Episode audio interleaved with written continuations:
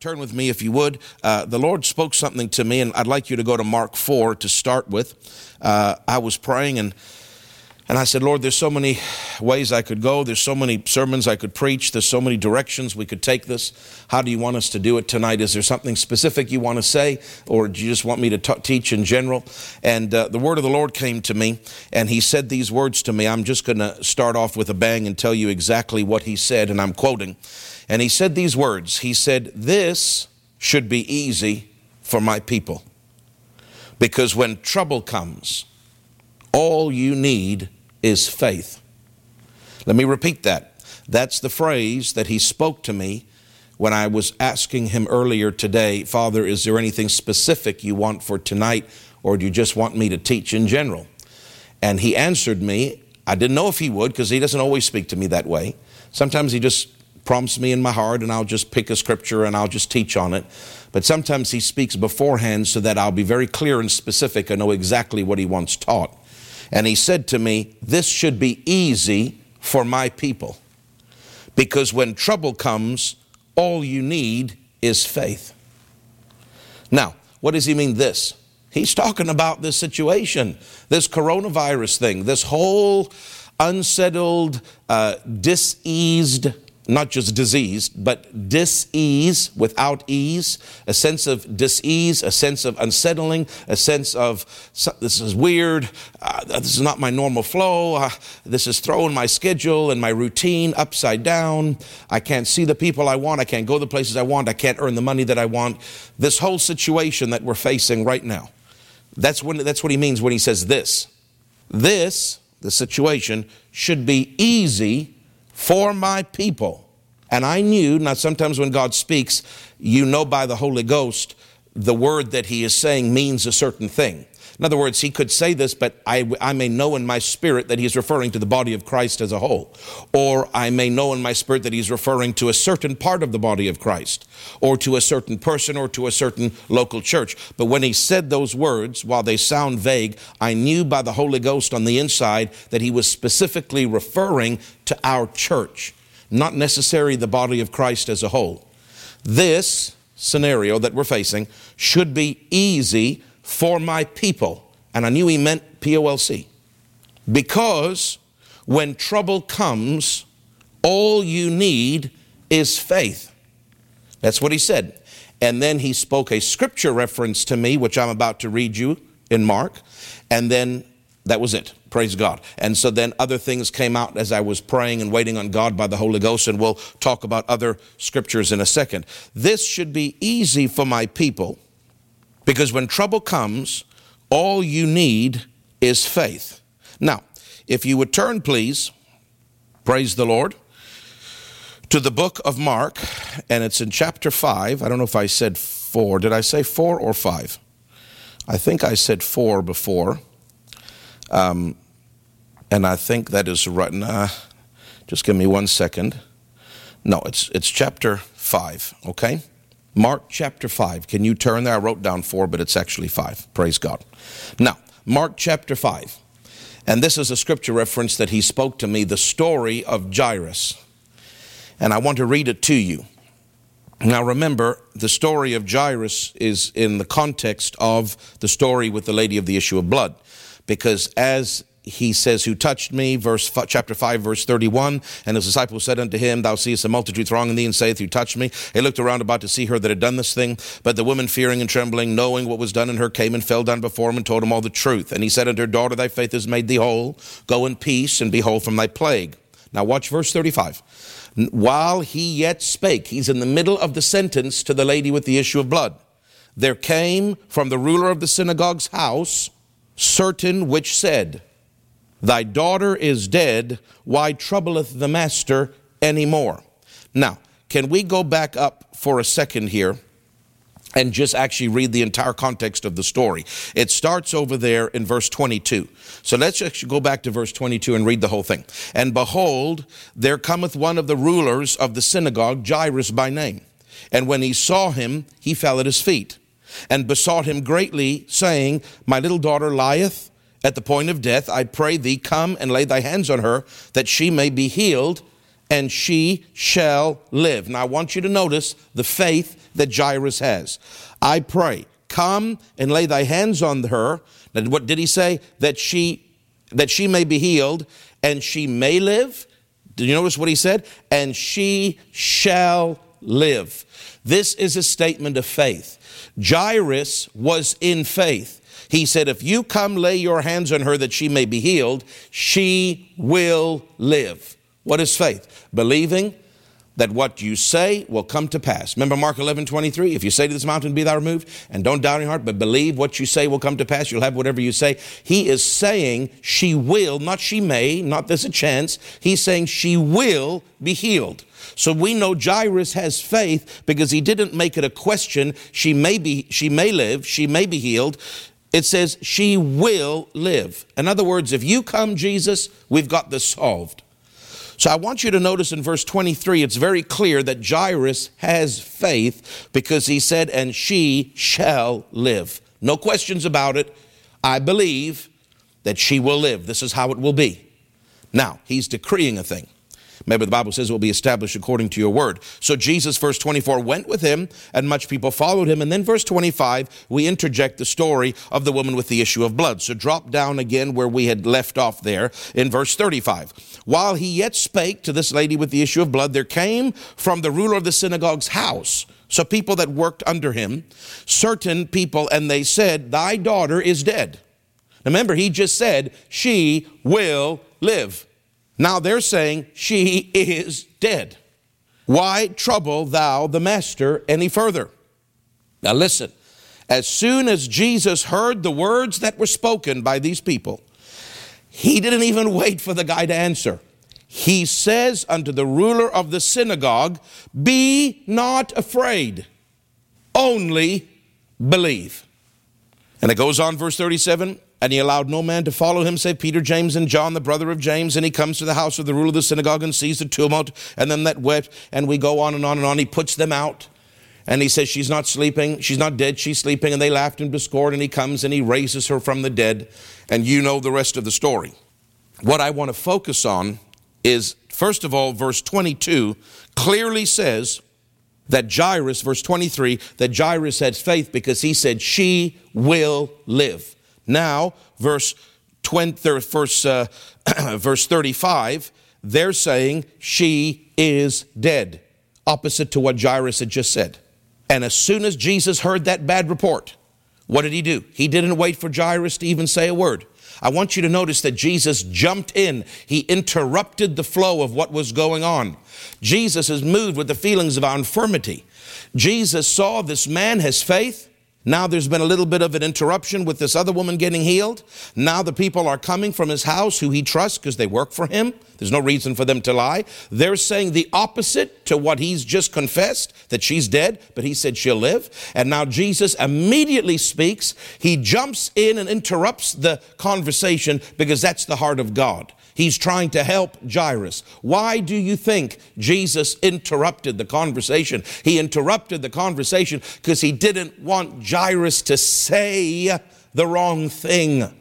He didn't want to give Jairus even a second to start speaking doubt and unbelief because he knows as soon as he hears those words, the breath is taken out of him. It's like he's been hit in the guts. It's like the wind is knocked out of him. I've just said she'll live, and now I hear the report she's dead. Can you imagine? Put yourself in his shoes. It must have just been enough, such a hit to him.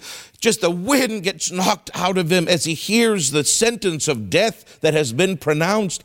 And he's in shock. Literally, he would have been standing there in shock. And obviously, what's the thing that's coming to rob him? Fear. That fear is hitting him immediately as soon as the report comes. Fear hits him. She's dead. Oh my God, she's dead. Oh my God, what am I going to do? It's over. Can you imagine the thoughts going through his mind? And Jesus, knowing that fear was there, Jesus probably sensing that spirit of fear that had come, Jesus knowing that Jairus' words are going to make all the difference in this situation, he doesn't want Jairus to say the wrong thing, so he doesn't even wait for Jairus to respond. He jumps into the conversation and he says these words as soon, the Bible says, quickly, as soon as Jesus heard the word spoken, he quickly said to the, to the ruler of the synagogue, Be not afraid, only believe. There is amazing truth here. And the Holy Ghost quickened this to me. And he said, just as Jairus, now listen, I'm speaking by the Spirit to you. Just as Jairus had been standing in faith, and as Jairus had said the words, that she will live. I believe many of you, you've been taught faith, you've been standing on the word. And up before this crisis came, before you knew the magnitude of what we're facing, you've been saying, My, I'm going to make it. Praise God, I have a supply. Praise God, I'm going over. God is with me. God, I'm increasing. The righteous path grows brighter and brighter and brighter. To this is, I'm a righteous man. My path is growing brighter this year. You've been in faith. You've been saying, She shall live. But look at the parallel as soon as the report came, as soon as the report came, the devastating report of crisis. This is what's happened. This devastating report for many, many people that have lost their jobs, this devastating report of crisis, this word has come from Jairus' house to your ears. And Jesus, in his mercy, knows that with this scenario, there is a chance that fear anxiety and worry and doubt will grip you because of what you're seeing and hearing, and especially those that have lost their job. Jesus is not callous. He understands what you're going through. But I'm trying to get something over to you. I'm trying to, I'm trying to get you to see this. The anointing, I believe, is helping you right now see this. Jesus wasn't primarily concerned about his feelings, although he knew he had feelings. Jesus wasn't primarily concerned about, you know, his past or this or that or whatever. He knows there's a lot of things going on in Jairus right now. Jesus is primarily concerned about his words and about the fact that he is not afraid and about the fact that he has faith. That's why, as soon as Jesus heard the report, immediately he spoke and said, Don't be afraid, only believe. He didn't want Jairus to start spewing doubt and unbelief and fear and anxiety and worry and hopelessness and giving up, because if he started to speak that, it would have been over. So Jesus was very passionate. I love that. As soon as he heard, Jesus spoke. He's, he's making sure Jairus doesn't dig himself in the, in the ground by his words. And I'm telling you that many of you have been standing in faith. You're just like Jairus. Many of you, you've been standing in faith, but you've heard this thing, this report come, and there's something that's trying to grip you. And I want you to know that Jesus is interrupting. He is using me and his, and his Holy Ghost in your own heart to interrupt this, this, interrupt this message that has come. There's a message of interruption that's coming tonight for you. This message has come from Jairus' house that there is devastation and a message from the Holy Ghost. Jesus, as soon as he hear it, he's interrupting the flow. He's interrupting the conversation because he doesn't want you to speak wrong. And I'm telling you as your pastor, don't speak wrong. He's interrupting the flow because he's trying to protect you. Your words can ruin this, or your words can see you through to victory. And he cut, he made sure that Jairus didn't even say anything. There's no record of Jairus speaking because Jesus, as soon as he heard it, he cut him off. Why? He did it as a mercy to him. He wasn't being rude. He did it as a mercy because he knows fear, he's going to take the thought and he's going to start saying, Matthew 6, he's going to take the thought and he's going to start saying, Matthew 6, 31. Jesus doesn't want him to take the thought and say. He doesn't, he knows the thought of fear is coming. He wants to guard his mouth mouth. So he quickly interrupts. He says, Don't be afraid, only believe. I'm telling you, this thing may have come. Some of you it might hit lightly, and others you it might hit heavily. And for those, especially all of us, but especially those that it's hitting heavily, Jesus has interrupted the flow and he has interrupted the conversation. And he is trying through the Holy Ghost and me to arrest your attention to say, don't be afraid and don't speak wrong. Don't speak wrong during this, uh, don't answer wrong when you when this report of devastation comes. Don't it's careful be careful what you say. It matters what you say. Don't speak wrong. You'll dig yourself into a hole. You'll open up you'll open up a whole problem if you speak wrong. I believe jesus is interrupting the conversation. I believe jesus is looking at you tonight and he is telling you promise of life. Don't be afraid because the thought is there to be afraid. Don't yield to it. Don't think it. Don't be afraid. What does he instead say only believe. What is believing? It's faith. What is Jesus saying? You've got all this problem. I just want you, the only thing that matters is that you believe.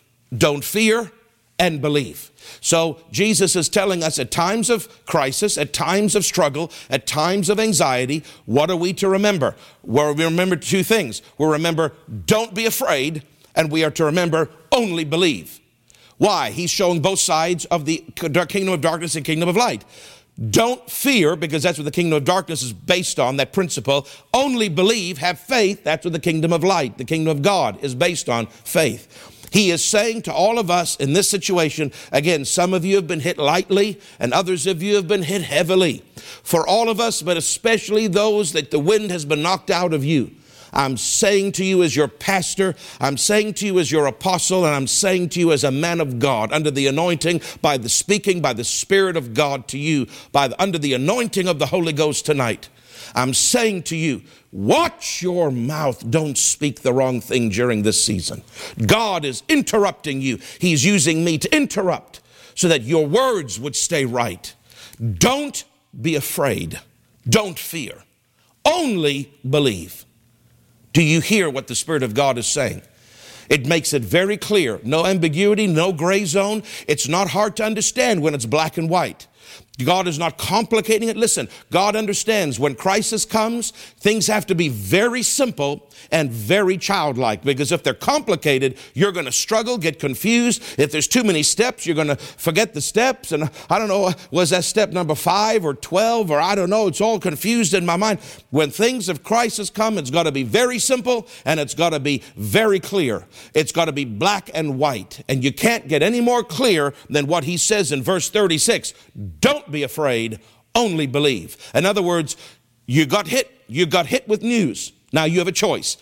Don't fear. What you need to do is only believe. There is faith that is required at the time of crisis. And the only thing that is required at the time of crisis is faith. God didn't talk about the emotions of it. He didn't address how Jairus felt. He didn't do any of that. Maybe he did that later. But we just see when you're in a crisis, the only thing God's focusing on is believe. Use your faith. And then he addresses the enemy of faith, which is fear and doubt. Don't be afraid, only believe. Praise God. Hallelujah. So, in times of trouble, the only thing that was on the mind of Jesus was faith. And in times of trouble, the only thing that should be on your mind is faith. So that is why Jesus said, This should be easy for my people. We could add at Promise of Life Church. Because when trouble comes, all you need is faith. I'm reminded of the great words, the, the words of the great R.W. Schambach. You don't got no trouble. All you need is faith in God. That's what he would say all the time. That really lines up with this because when trouble comes, all you need is faith. What Schambach would say is, You don't got, yes, we know you got trouble, but really, you don't got any trouble because all you need is faith in God. See, Jairus had trouble, but when trouble came, all he needed to know was simple I don't want you to be afraid, just believe. So faith is the thing we have to focus on. So, can I say this to you? Uh, I really feel, and I, and I don't mean to be mean or condescending, but I'm telling you, I really feel sorry for people in other churches. I feel sorry for people in other churches that have not been taught faith. Because believe me, I went to churches for years that did not teach faith. And I knew something was missing, and I didn't know what it was because I didn't know who Brother Hagin was. My wife grew up with his teachings from uh, a child, and so she grew up with faith. And they were the only ones in their Newfoundland rural community that believed that way and they were heavily persecuted in their religious Pentecostal church because of it. And there's still persecution there today because of it. They considered Ed Hagin back then, especially. It's getting a little bit better now, but it's still very prevalent. Consider him a heretic and the faith message heresy. But that's just religious demons, and and that just because that community has it doesn't. It's not singularity to Newfoundland. It's everywhere. Lots of places have those religious devils that hate the message of faith. Matter of fact, most parts of the world have that those religious devils that hate the message of faith. And so my wife grew up with it, but I didn't grow up with it. I didn't understand. I knew because I had a pure heart, I knew something was missing. I loved the church I went to, but I knew that I was not, there was something, I knew it was about faith by the Holy Ghost. I knew it, but I didn't know what it was. I didn't know what I was missing. I knew I was missing it, but I didn't know what I was missing in. And I, and I was on a search for a number of years. I, I would have conversations. I would talk to very smart people with double doctorate in theology. I would go to different churches. I was searching. I, I knew when I heard it, I would know it was that, but I, I just didn't hear it anywhere. And I, I remember I was sitting at, uh, at Harvest Family Church. I was sitting on the right section, the ring section, about three rows back on the aisle. And Dr. Dufresne was on that side of the, con- of the, of the sanctuary, and he was in, in, that, in that aisle between the far wing and the middle section, about three chairs up. So he was exactly opposite to me. And he made a statement, he was talking about money. And he made a statement. It's not that the statement's that powerful, but God, you, the revelation came to me, light came to me when he made that statement. That's why he really is my father in the faith, because he taught me what this means. And he was talking about money, and he made a very simple statement that might have, to the casual eye, might have just gone over their heads, or, but for me, it hit me like a, like a, like a truck. It hit me so hard. And he said, he was talking about money and believing God for money. And then when he said, now, if you believe in God for this, then he, had, he made the statement, he says, and if, and he said, and, and that's not on your side where the money's coming from. He said, that's on God's side to figure out where the money's coming from. Your side is just to believe. Your side is just to speak. Your side is just to trust Him. It's God's side to bring it to pass. And that was a simple statement, but revelation flooded like a torrential river into my heart, and the light came on. And for the first moment in my life, I understood what faith really was. Mark 11 24 opened to me at that moment. Whatsoever things you desire, believe you receive them before you, believe you receive them. We could, we, when you pray, believe you receive them. Now we could add before you see them. When you pray, believe you receive them and you shall have them. You've got to believe you receive it before you actually see it with your eyes, before you have it. And, and, and I, when he said that simple statement, you got to know what's on your side and you got to know what's on God's side. Your side is just trust him. Your side is believe you have received when you pray. That's your side. You don't have to understand it. You don't have to see it. You don't have to feel it. You don't have to know where it's coming from. That's not on your side. Your side is just believe you receive. God's side is to cause it to come to pass and manifest in the natural so that you have it.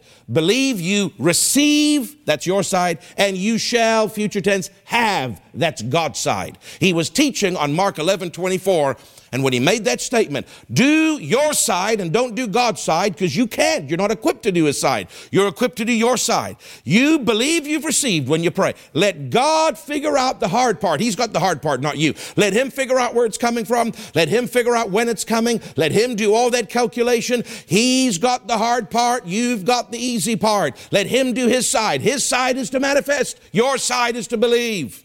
And when he said that, my God, I'm telling you, light and glory came into my soul. I'll never forget that moment. I sat there and I turned to Jennifer because we were married at that point, and I said to her, I got it. And she had had it since she was 11, but I got it a little later in life. But I'm telling you, when I got it, I got it, I got it, I got it, I got it. And of course, it just grew and developed from then on.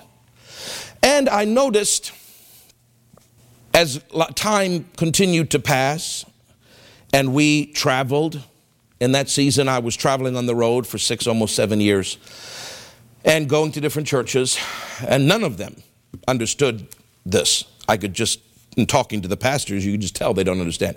And my previous church didn't really understand this. And then I would uh, come across occasionally people that I went to Bible school with and because it's so living and it's such a reality in me, I'm telling you, I can just tell when other people don't have it. It's almost like you feel like you've been turned into a different kind of a person. It's like you've been marked with something. That's how I felt, like I've been branded. I'm no longer the same as I used to be. This revelation of faith has changed everything. It's changed the way I think. It's changed the way I feel. It's changed the way I approach God. It's changed. Um, I, the fear and the nervousness is no longer there because I understand faith. I'm telling you, it's, it's the most precious message on the earth, if, you, if I could call it that. It changed my life. It's the single greatest, other than getting born again and spirit filled, it's the single greatest thing that changed my life, was that service when he said those words and the Holy Ghost opened up my heart and let me see that wonderful truth. See, Dad Hagin saw that truth when he was on the deathbed. He was on that deathbed and around 16, 17 years old, he was on that deathbed And he saw that truth after being on that deathbed for over a year, reading the Bible, not understanding. And when he saw it, he also, God taught him faith through Mark 11 24. God explained it to him about you have to believe you've received it first, and then you'll see it.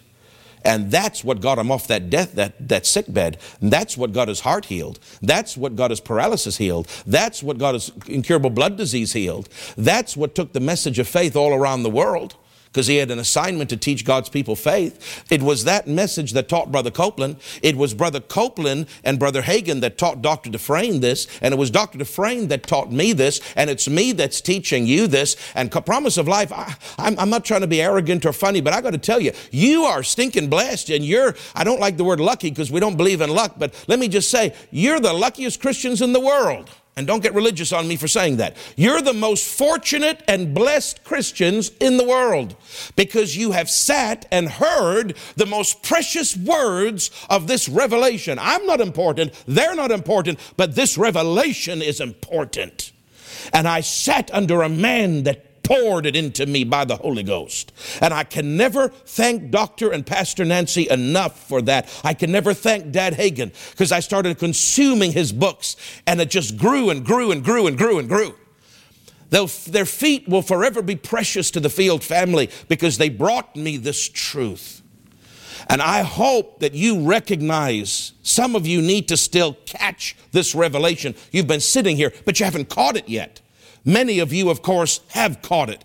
I'm praying some of you will even catch it tonight, tonight as I'm preaching to you. And those that have caught it, that it would strengthen your faith and strengthen your resolve. This message of faith is the greatest message on the planet after you're born again, which is the greatest message and filled with the Holy Ghost, this message of understanding faith, understanding how to approach God, understanding how to get needs met and prayers answered. I'm telling you what, it's so important, it's so precious to God. And, and I hope you feel fortunate and blessed that not that I'm important, but the message is important and you've sat and you've heard me preach it, and you've heard greater men than me preach it to you, and great people that have more eloquent and, and a better delivery than I have, and they've poured it by the Holy Ghost into you, and you've sat here, and so many others have sat in dead churches, and they're hearing wonderful, nice sermons and sweet sermons, and this is nice and that is nice, but there's no faith to it and they get up and they leave unchanged and they still don't know how to approach God and they still don't know how to get prayers answered and they still don't know why things are, they can't seem to make that connection. People all over Toronto are in churches that can't make that connection. They're born again, they're going to heaven, but they don't understand how to make the connection with God because they don't understand this message of faith. That's why it's so important we preach it. That's why you should be so grateful. You should be so appreciative that you've been in a church that has taught it to you.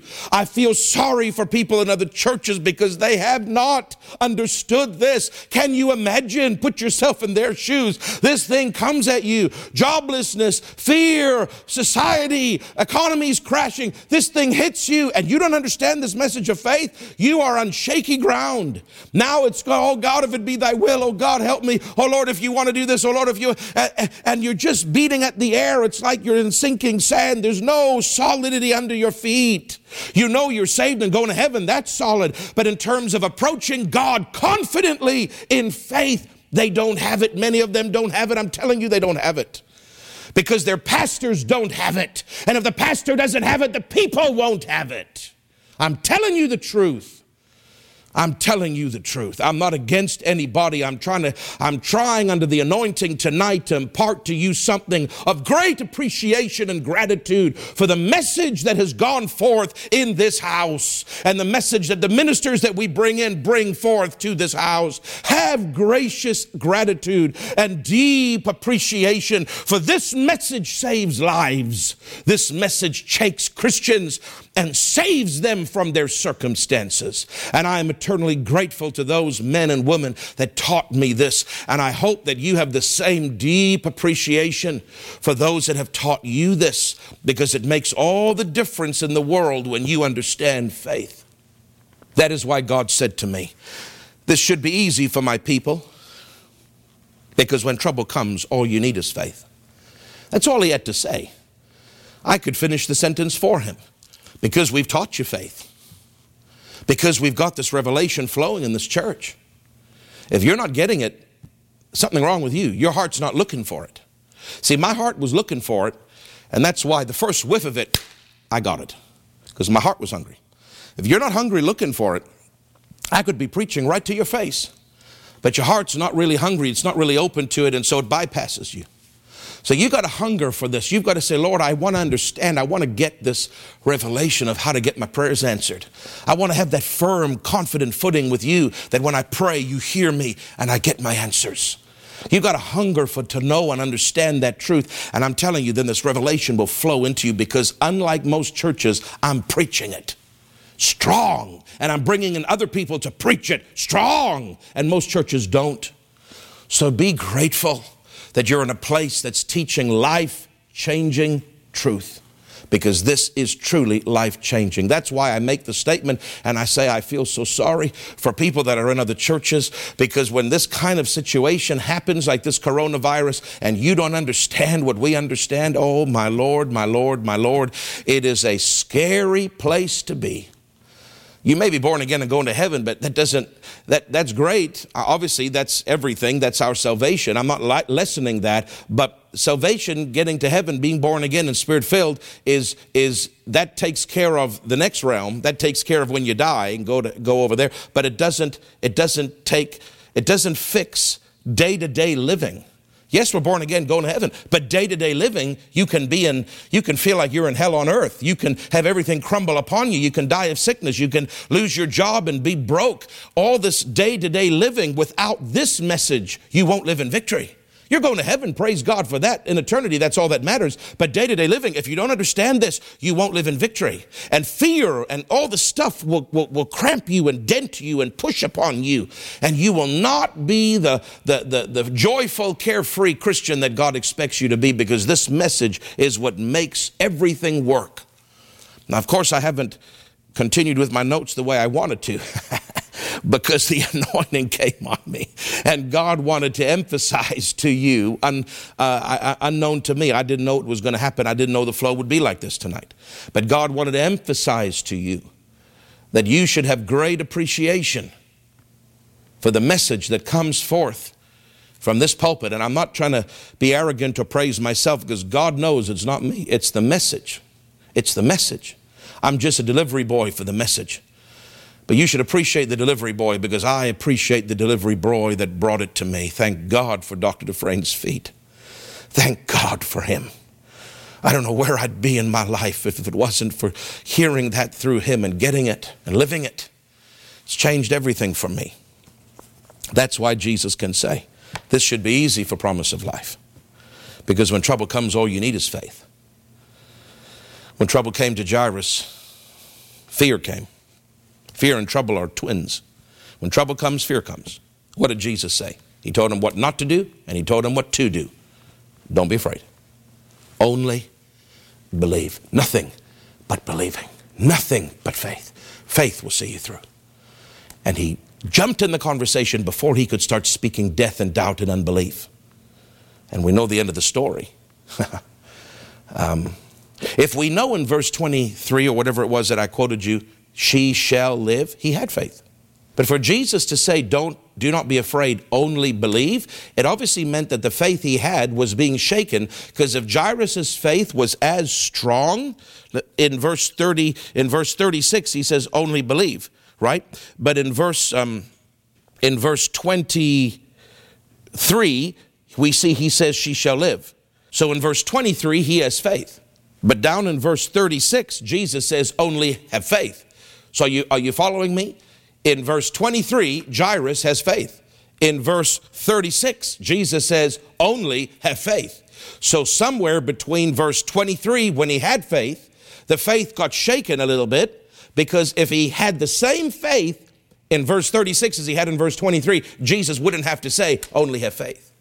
If his faith was the same, Jesus wouldn't have to say, believe, because he was already believing.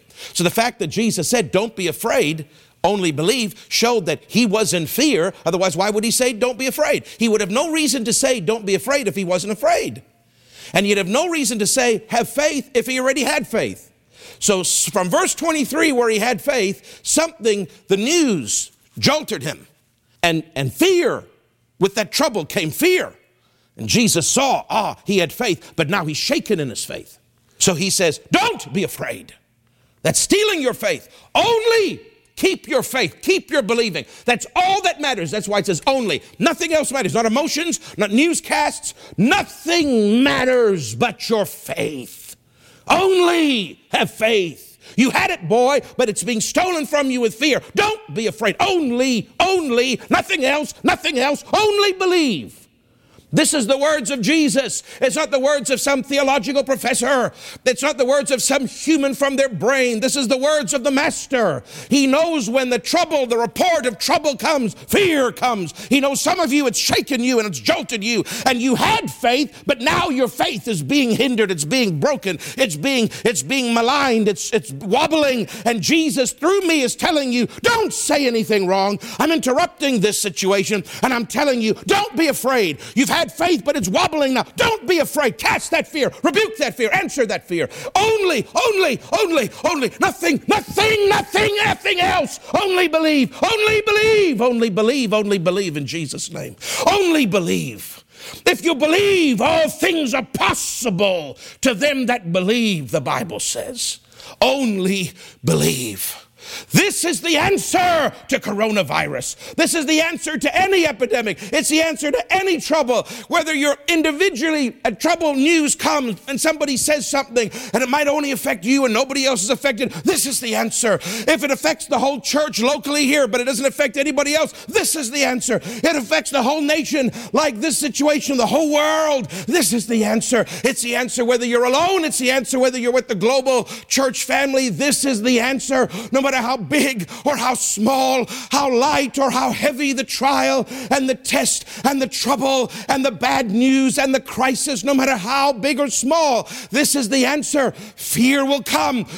Cancel, Put your foot on the neck of that fear. Say, No, you don't. No, you don't. I will not fear. I will not fear. I will believe. I will believe. He had faith, but he had to keep his faith in the day of trouble. You've had faith, promise of life. It's time to keep your faith in the day of trouble. And Jesus said to me, This should be easy for them.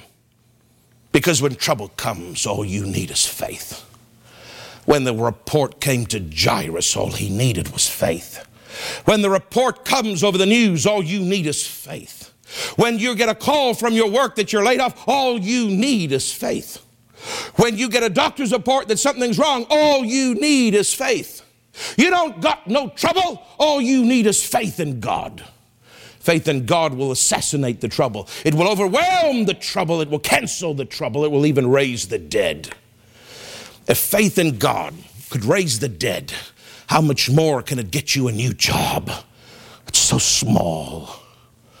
How much more can God do? Our problems are nothing. His daughter had died. The finality of death rested upon him. And even in the finality of human death, Jesus said, Only believe. If there was ever a time for a man not to believe, if there was ever a time to throw in the towel and quit, it was when the, the finality of death comes to a human being. They're gone. Their life is gone. What do you, what do you expect, Jesus? It's over. We've lost. And even in that, he said, only believe. If he said believe when, the, when death had come, the finality of it, how much more is he saying to you, only believe when you've been temporarily laid off or full time, permanently laid off? Our problems pale in comparison to this man. And yet the answer is the same no matter what you face. Don't be afraid, only believe. Hallelujah. And that is my message to you tonight. I told you the anointing would be here. I'm telling you, the anointing of the Holy Ghost is here right now. I can feel it on me so heavy. And that is because you are drawing, uh, this is unusual. this is unusual, Holy Ghost, because I, I sense that when they're here, they're drawing. But I've, I've never sensed this like this before because when I do preach under the anointing, it's to the radio, but people aren't drawing because their radio broadcast is not even live. So I've never done a situation with an empty thing and a live stream like this before, because like I said, the radio broadcast is not live. So I've never done something like this before and feel the same anointing come on me as if the church was full. But I can feel the same anointing on me right now as if the whole church was full. You know why? It's because you're watching. It's because your hearts are right. It's because you're humble. It's because you're hungry for God. It's because you're drawing and that anointing. That I'm telling you, this is a this is a phenomenal experience for me right now. This tonight, for me to experience this. This is another this is another thing I've learned about the realm of the spirit. People out there can watch and draw. And because there's no time or distance in the spirit, you can be in a totally different location, but you're putting a demand and a draw on my office and on that anointing. And even though you're not physically in the room, that draw pulls that anointing out of me and it causes that anointing to flow. My God, the things of the spirit are so awesome. They're so powerful. And I'm so happy you tuned in. I believe it's not about yelling or anything like that. It's about it's about receiving impartation. Hallelujah. When trouble comes, fear comes. Jesus addressed, don't be afraid. He told him what not to do. That includes don't speak fear. But he said, only believe. No matter what we face, big or small, faith will get us through. I feel sorry for the other ones because they're beating their fist and they're trying to make it work, but they don't understand what we've learned. And when you understand what we've learned and what I'm teaching you, there's such peace. Not trying to make it work. You're not trying to impress God. You're just receiving from Him. You've understood how the world of faith works. It's powerful. I hope you appreciate Dr. Dufresne. I hope you appreciate Pastor Nancy. I hope you appreciate Dad Hagin and Norval Hayes and Kenneth Copeland and Jerry Savelle, Randy Greer, and all the others that have come over the years and imparted to us. I hope you appreciate their message because they've helped build a foundation in us that is unshakable. This stuff is nothing. This stuff is nothing. What's happening? All the noise and the white noise and the blah, blah, blah, it's nothing can't touch us, it can't cross the blood. While it affects businesses, and that does affect our income, mine as well, because if you're not tithing, I don't make money. I can't pay the bills. So it affects me like it affects you. But this faith, believing, will get us through. We don't have to be afraid. We trust God. Whatsoever things you desire. Father, I desire income. I desire another job. I desire an interim job. I desire another way, uh, uh, you to speak to me, another way, another ability to another revenue stream. Lord, I, I desire that. I believe that I receive it now by faith. I believe that I have received when I pray, not when I see it. Father, the Greek says, in the King James, it says, believe you receive. But in the Greek, it says, believe you have received, past tense. So, Father, I believe right now. I believe that I receive it. I don't see it. I don't feel it, but I don't need to. I believe I receive it. And it's not my place. It's not my job. It's not on my side how you're going to do it, when you're going to do it, or how you're going to organize it. That's your side. You've got the hard job, Father. You've got to figure this out, but you're God. You can handle it. I'm not you. I'm not built to handle that kind of stress. I'm just built to believe I receive.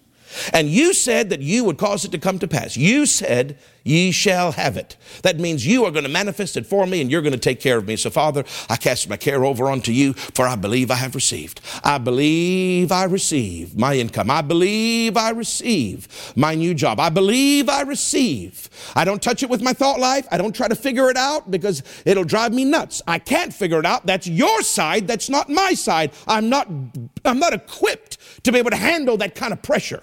That's you, your job, Father. My job. I just believe I receive. I believe I receive. I believe I have received my increase. I believe I have received my healing. I believe I have received more income during the season. I believe I've received witty ideas and inventions. I believe I've received investment counsel from the Holy Ghost. I believe I have received all the money that I need. I believe I have received, Father. I believe I have received. Now you cause it to manifest so that I shall have seen it manifest in the future. It's simple, it's easy, it's not hard. But you got to take some time. First of all, you got to have revelation of it, and then you got to take some time just saying, Father, I believe I receive. I believe I receive. I believe I receive it.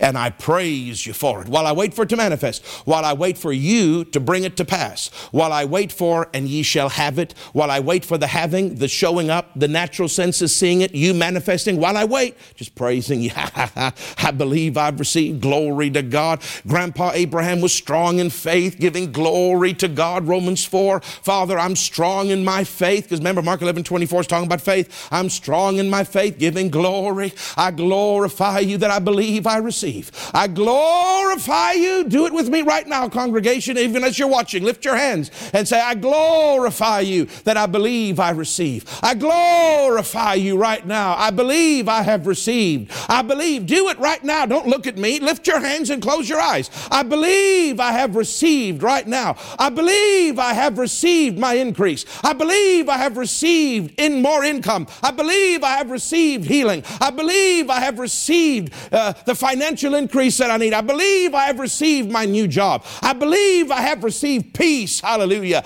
I believe I have received. I will not doubt. I will not be afraid. Jesus said, only believe. The only thing required is believing. I believe I have received. And I praise you, Father. I'm strong in my faith, giving glory, glory, glory, glory, glory to God. I say, glory to God, glory to God, glory to God. I believe I have received. Glory to God. I believe I have received my answer, and it will surely come because faith works every time. And if faith can raise that little girl, faith can raise my situation. If faith can raise the dead, faith can fix my finances.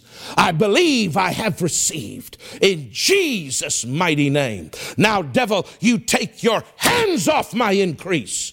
I claim what I need. When you believe you receive it, you've claimed it. So, Father, we've claimed what we need and what we want. And we say, Devil, take your hands off it in Jesus' name and stop hindering it. Angels, mighty holy angels of God, go in Jesus' name and cause the money to come. Go before us, Genesis 24 40, and prosper us in the way. Angels encamp about us that fear the Lord and deliver us, Psalm 34 7. Angels of God, Psalm 5 12 we are encompassed about as a shield of favor. Angels go before us now, according to Hebrews 1:14, and minister for us as heirs of salvation. Oh, Father, Psalm 35 27 says that you delight in our prosperity. Lord, Psalm 103, verse 20 and 21 says that angels do your pleasure. And your word says that if they do your pleasure and you take pleasure in the prosperity of your servant, then angels are helping us with our prosperity. So, Father, we claim Psalm 103, 20 and 21. We claim, we claim it, Father, that they do your pleasure. We claim your word that says says to us in Psalm 35 27 that, Lord, you take pleasure in the prosperity and the deliverance and the safety of your servant. So, Father, we thank you that if you take pleasure in our increase and angels do your pleasure, angels are helping us increase. Angels, you've heard the word we've spoken. Go in Jesus' name and cause it to come to pass. Now those angels go. Hallelujah. Glory to God. And now we just praise you. Now we lift our hands and we praise you. We say, Glory to God. It will all come to pass. Glory to God. It will all come to pass. It will all come to pass. It will all come to pass for me. It will all come to pass. Glory to God. It will all come to pass. In the mighty name of Jesus, it will all come to pass. Hallelujah. Can you feel promise of life? That spirit of faith. That's the Holy Ghost helping us tonight. That's the Holy Ghost helping you tonight.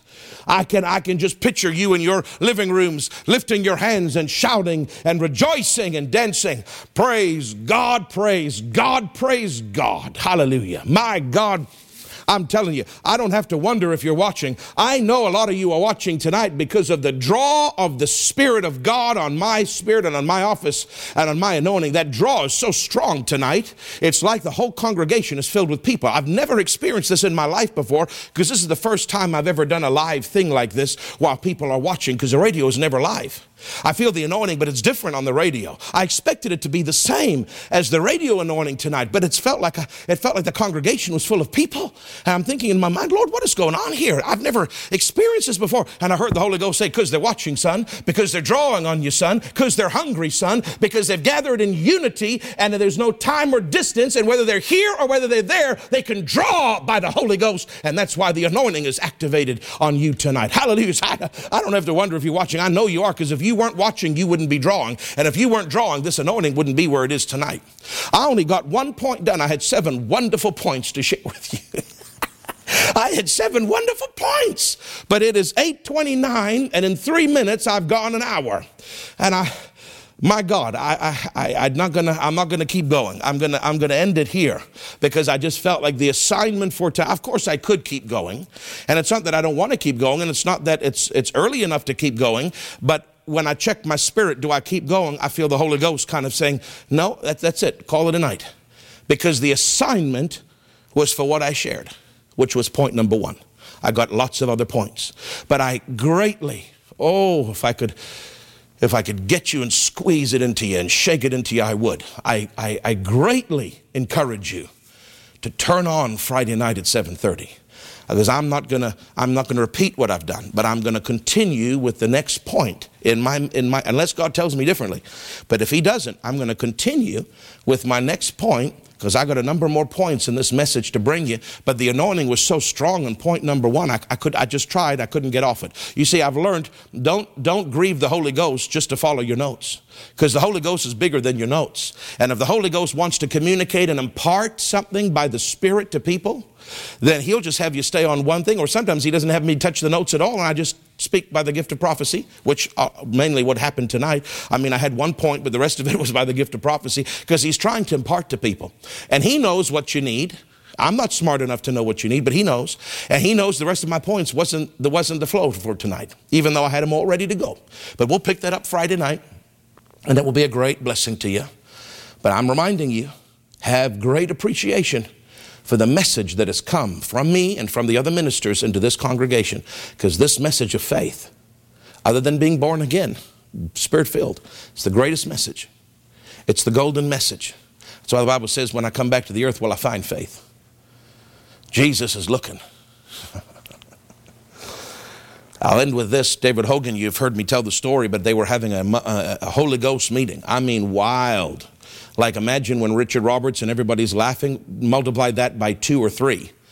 And they're having hundreds of people in this little gathering, clearing in the, in the forest, and they're having a conference, and people are drunk, and people are, I mean, I'm, people are getting healed, instant healings happening, but it wasn't a lot of instant healings, but, but it mainly is kind of like a laughing, drunk kind of everybody's just going nuts kind of service. And uh, the anointing and the prayer, God loves those services. That's wonderful. But uh, Jesus appeared to his son Jody. Jody's come to our church, and Jesus looked at him with fire in his eyes and disappointment in his eyes. Now remember, all of this Holy Ghost manifestation is happening. You'd think, because God does author that, and you'd think He'd be happy with that, but He's not as happy with just Holy Ghost manifestation as He is with faith. And He looked at Jody, and He looked around at all the people carrying on, and, and they weren't in the flesh, they, it was a good carrying on. But he looked at Jody and he said, I, I, have to leave. And Jody reached out and grabbed him. When he grabbed his, his garment, Jesus looked at him like, in other words, you shouldn't touch me, kind of thing. Jesus was grieved by something. Jody didn't know what it was. And so he let go and afraid. He said, Fire came out of his eyes and he let go of him. And he said, Don't leave, Lord. Master, don't leave. We're here. We're doing this for you. Don't leave. What's wrong, Lord? Don't leave. And because he said, I have to leave. But he said it in a way like he was not pleased, like he was grieved. So he grabbed him and then he let go. The fear of God came on him because Jesus looked at him sternly. And he said, Don't leave. Why do you have to leave? And Jesus answered Jody. And he said, There's not enough faith here. And he walked off into the jungle. And I remember David telling me that both publicly and personally. And it's, uh, it's always stayed with me You can have a lot of manifestations, and you know, they can be fleshly and even demonic, but aside from those, because that's not what we're after, you can have a lot of Holy Ghost manifestations. And God authoring laughing and dancing and all this kind of stuff, and that has its place. Praise God for it. But that is not really what impresses God the most. What impresses God is people that have faith. And what God was saying really to Jody is there's a lot of expression, there's a lot of manifestation, there's a lot of laughter, there's a lot of dancing, there's a lot of drunkenness. And, and while that's all good and it's all in its place, you don't, you're not teaching faith. You're not teaching the people how to receive by faith. You're teaching them how to laugh. You're teaching them how to dance. You're teaching them how to praise. You're teaching them how to celebrate. And that has its place and it's good. But there's something higher than that, and that is teaching them faith. If they don't know faith, they can't please me. If they don't know faith, they can't get prayers answered.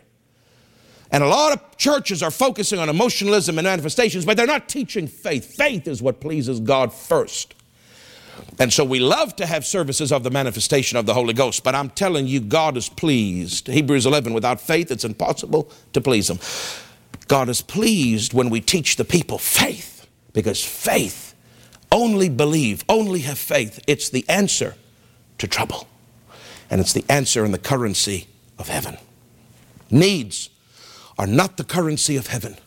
Lots of people have needs, and they go unanswered. Faith is the currency of heaven. Few people have faith, but when they release it, God answers their need. Lots of poor pastors in Kenya. Lots don't have a sound system. But the one pastor, the one pastor who heard of Jerry Savelle teaching that without corresponding action, your faith is dead. One pastor, lots and lots of need.